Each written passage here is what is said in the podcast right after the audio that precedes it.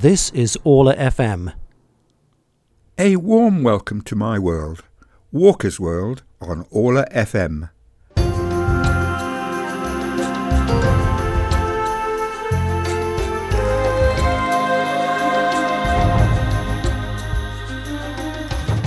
I'm Peter Walker, and we're going on a trip into the weird and wonderful, but true, well, probably true, tales on Walker's World. On my show, we look for the most amazing, often ill documented, connections involving Polish people across history.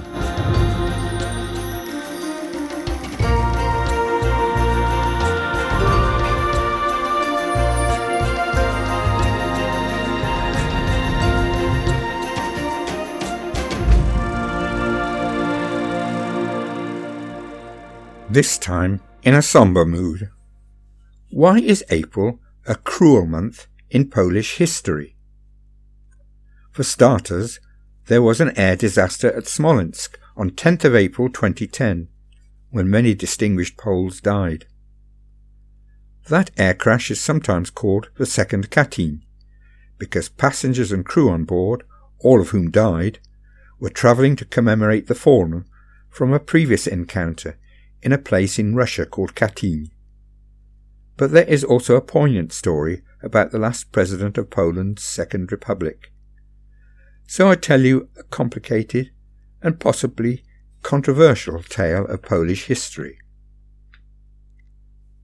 April is the cruelest month, breeding lilacs out of the dead land, mixing memory and desire, stirring dull roots with spring rain.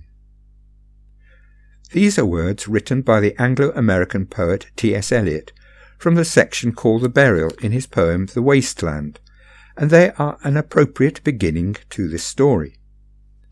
In recent Polish history, April is truly a cruel month. This story starts in early April 1940, when members of the Soviet NKVD started to carry out the orders of Joseph Stalin, the leader of the Soviet Union. In Katyn, they killed an estimated 22,000 Polish prisoners of war and Polish members of the intelligentsia. The exact numbers from mass graves remains unknown. The previous year, on 17th September 1939, the Soviet Union invaded Poland and partitioned the country with Nazi Germany. This was done in great secrecy. But on 13th of April 1943, Nazi Germany, which had double crossed the Soviets and marched eastward to invade Russia, revealed the discovery of the mass graves. The Soviet Union denied responsibility and blamed Nazi Germany. It gave Stalin the excuse to fall out with the so-called Polish government in exile and to sponsor a communist rival. This allegation continued after the defeat of Nazi Germany, for decades in fact, until 13th of April 1990, when the USSR expressed profound regret and admitted that the secret police had been responsible. 13th of April is now worldwide Katyn Memorial Day, Światowy Dzień Pamięci Ofiar Katynia. Despite the occupation, there was a Polish government, albeit based eventually in London. It was a continuation of what was called the Second Republic, founded after the First World War. It had a troubled history. In 1926, for example, there was a coup d'etat led by Józef Piłsudski. This resulted in the preeminence of a movement known as Sanacja, or Sanation. Its participants wanted a healing or sanation of the Polish body politic. Although there were elections, the victors were a block of political parties, a camp of national unity. The Constitution of 1935 was authoritarian, and government was referred to as Piłsudski's colonels. Some of the government's opponents went abroad, and some were political prisoners in Bereza Kartuska prison. Political differences were important when Nazi Germany invaded Poland on 1st of September 1939 and was joined by the Soviet Union on 17th of September. Polish resistance continued from France and later from the UK. The Polish government in exile continued eventually from London, and it had a basis in law. The constitution provided for a continuation of the government should Poland be occupied, so it was not just a government in exile. Many of its members had opposed Piłsudski's coup d'etat in 1926.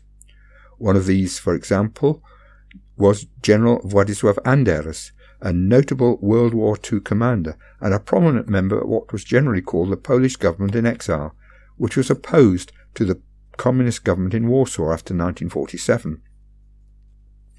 The last president in exile was appointed in 1989. He was Richard Kaczorowski, who, like his predecessor, had an eventful life. He was born on 26th of November 1919 in Białystok, but 20 years later he was opposing the Soviet occupation. He was arrested and sentenced to death. In 1941 the sentence was commuted to 10 years hard labour. It sounded like a death sentence in itself, because he spent time in what was known as the Valley of Death, in the Duskania gold mine in the Siberian Kolyma Peninsula. He might have died there, but Nazi Germany invaded the Soviet Union. A Polish army was formed and Richard Kaczorowski joined the army commanded by General Władysław Anders. He started on another long journey to Iran, to the Middle East, and to Italy, where he participated in the Battle of Monte Cassino. There he was nearly killed. His military service ended in the United Kingdom, where he met his wife Karolina. She too had suffered the effect of the Soviet occupation, and she had spent two years in Siberia. She likewise was released in 1941, and she ended up at a Polish school in Uganda. She then came to London, where she obtained a London University degree, and she worked as a teacher. She was interested in the welfare of young people, and she became involved in the Polish scouting movement in the UK. Note that the scouting movement in communist Poland was banned for a long time. There in the UK she met Richard Kaczorowski, because he too was interested in scouting. They married in 1952. They were very much involved with the Polish community in the UK, and eventually Richard Kaczorowski joined the Polish government in exile, or, more correctly, the government of the Second Republic. With the onset of a democratic form of government in 1989, it was time to end the Second Republic, so in 1990 Richard Kaczorowski travelled to Warsaw, where he handed over the insignia of that Second Republic to the recently and democratically elected President Lech Wałęsa. There was, however, a sad ending. In April 2010, a cruel month, there was to be a commemoration of the massacre, and many dignitaries boarded an airplane to fly from Warsaw to Smolensk. Those dignitaries included Richard Kaczorowski, the last president of the Second Republic, and Lech Kaczynski, then president of Poland. Karolina Kaczorowski was unwell, and she did not go on the flight. There was poor visibility, and the aeroplane crashed. There were no survivors. There was, however, much controversy about the cause of the crash. Karolina Kaczorowska, the last First Lady of the Second Republic, continued to serve the Polish community in London. She became, for example, the honorary patron of Orla FM. She died in 2021.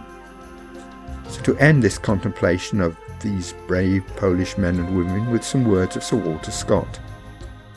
Soldier rest, thy warfare o'er. Sleep the sleep that knows not breaking. Dream of battlefields no more, days of danger, nights of waking.